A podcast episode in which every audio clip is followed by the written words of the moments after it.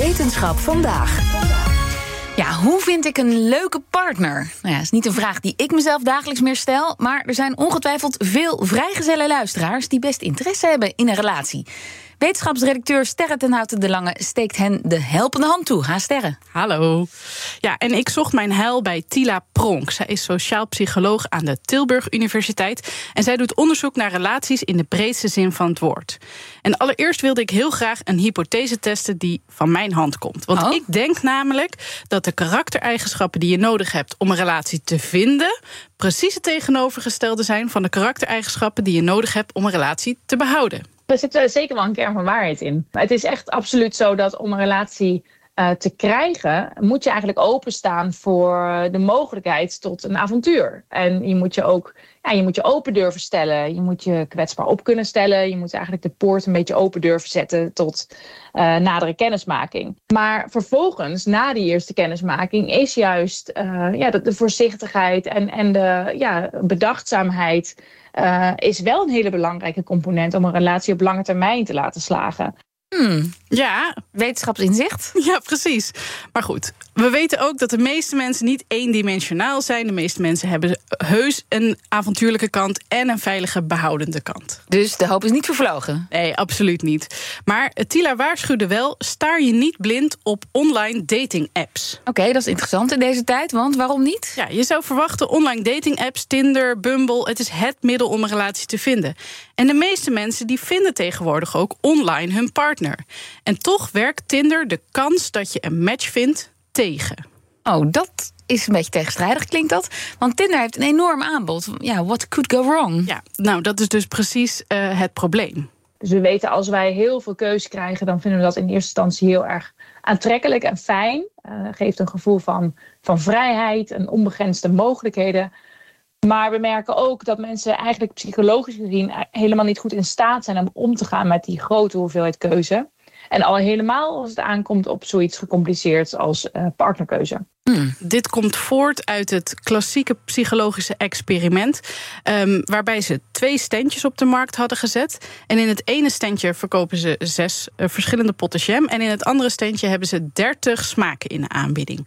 Nou, uit het onderzoek blijkt dat de klanten die bij de uh, stand zijn met 30 verschillende smaken, dat heel aantrekkelijk vinden. Maar dat de kans dat ze een aankoop doen veel kleiner is. En oh. um, nadat ze die aankoop hebben gedaan, zijn ze ook minder tevreden over hun aankoop dan de klanten die bij het zes pottenstandje zijn geweest. Nou, dit experiment is heel vaak herhaald en um, elke keer blijkt, uh, elke keer is het onderzocht voor economische beslissingen, zoals koopgedrag. En Tila die was benieuwd of dat ook opgaat voor uh, dingen die niet economisch zijn, zoals het vinden van een partner. Ja, uh, liefde is een potje jam, maar hoe deed ze dat dan? Nou, zij heeft haar eigen Tinder-app gebouwd. Uh, daar heeft ze 50 foto's uh, in gezet. En ze keek naar de kans dat mensen deze foto accepteren. Als je kijkt naar de statistiek, de eerste partner die ze te zien krijgen, die heeft eigenlijk de grootste kans om geaccepteerd te worden. En die kans die neemt af met elke persoon die je toevoegt. Ja, de kans dat de laatste foto geaccepteerd wordt is 27% oh. lager dan de eerste foto. Oké, okay, dat is nogal een verschil. En maakt het dan ook nog uit wie er swipet? Ja, er blijkt een verschil te zijn tussen mannen en vrouwen. Tila die zei dat uh, mannen gemiddeld gezien 45 tot 50 procent van de profielen accepteren. En dat vrouwen uh, 15 procent van de profielen accepteren. Vrouwen worden, zijn dus veel kritischer. Die starten al veel kritischer. Ja, tegen het einde van zo'n swipe-sessie accepteren vrouwen bijna niemand meer. en dus de kans dat je op Tinder iemand vindt, als ik jou zo goed begrijp, is vrij klein. Ja. En dat terwijl het overgrote deel van de relaties online ontstaat. Dat dan weer wel. Maar hoe deden we dat vroeger dan eigenlijk? Ja, dat vroeg ik me ook af. Nou, Tila die had er allemaal mooie statistieken voor. Uh, vroeger ontmoetten mensen elkaar vooral via vrienden. Um, heel vroeger natuurlijk ook via de kerk of via je ouders. Um, maar ook het uitgaan of daten met iemand met wie je op school hebt gezeten... het gebeurt eigenlijk nauwelijks meer. En, en waarom is dat? Want ja, mensen gaan nog steeds uh, naar de kroeg... of ontmoeten elkaar bij de bushalte of op verjaardagen. Dat vroeg ik Tila nou ook en zij gaf daar drie redenen voor. De eerste is dat we verwend zijn. Dat komt door al dat online daten, want het is heel makkelijk. Je weet dat degene die op die app zit in principe open staat ja. voor een ontmoeting. Um, en dat weet je niet bij iemand die bij de bushalte staat. Nou, de tweede reden die ze gaf was de MeToo-beweging. Mensen, en vooral mannen, zijn huiverig geworden om een eerste move te maken. Ja, is dat echt onderzocht of is dat haar aanname? Dat is volgens mij haar aanname. Ik heb het niet bij haar gelijk getoetst. Um, en ik vind het ook best wel gek. Ik bedoel, je kunt toch een move maken zonder dat je gelijk Harvey ja. Weinstein bent. Ja. Maar goed, zij haalt het aan, zij is de expert. Okay. Um, en de derde reden die ze geeft zijn de smartphones. Dus ze zegt, uh, vroeger stond je bij de bushalte een beetje om je heen te kijken. En nu grijpt iedereen bij elk doodmoment naar zijn telefoon. En daarmee sluit je eigenlijk uh, de kans op oogcontact of een spontaan praatje ja. helemaal af. Ja, dat is helemaal waar. Nou ja, weg met de telefoon dan. Ja, dat is natuurlijk niet zo heel realistisch. Maar Tila die heeft wel wat advies voor de uh, singles.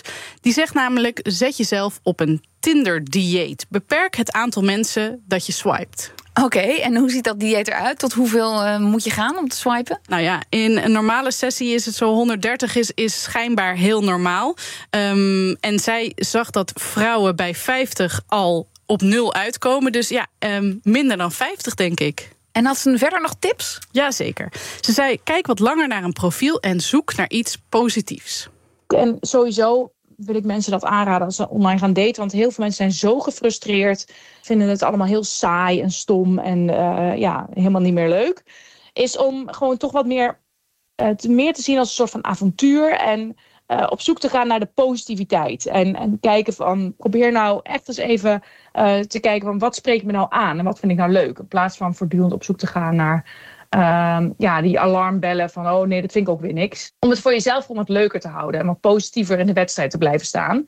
Uh, ja, dan hou je het ook langer vol en dan is het ook uiteindelijk een grotere kans dat je uh, wel iemand tegen gaat komen. Oké, okay, dus korter swipen, langer kijken naar de profielen die je dan wel nog uh, bekijkt.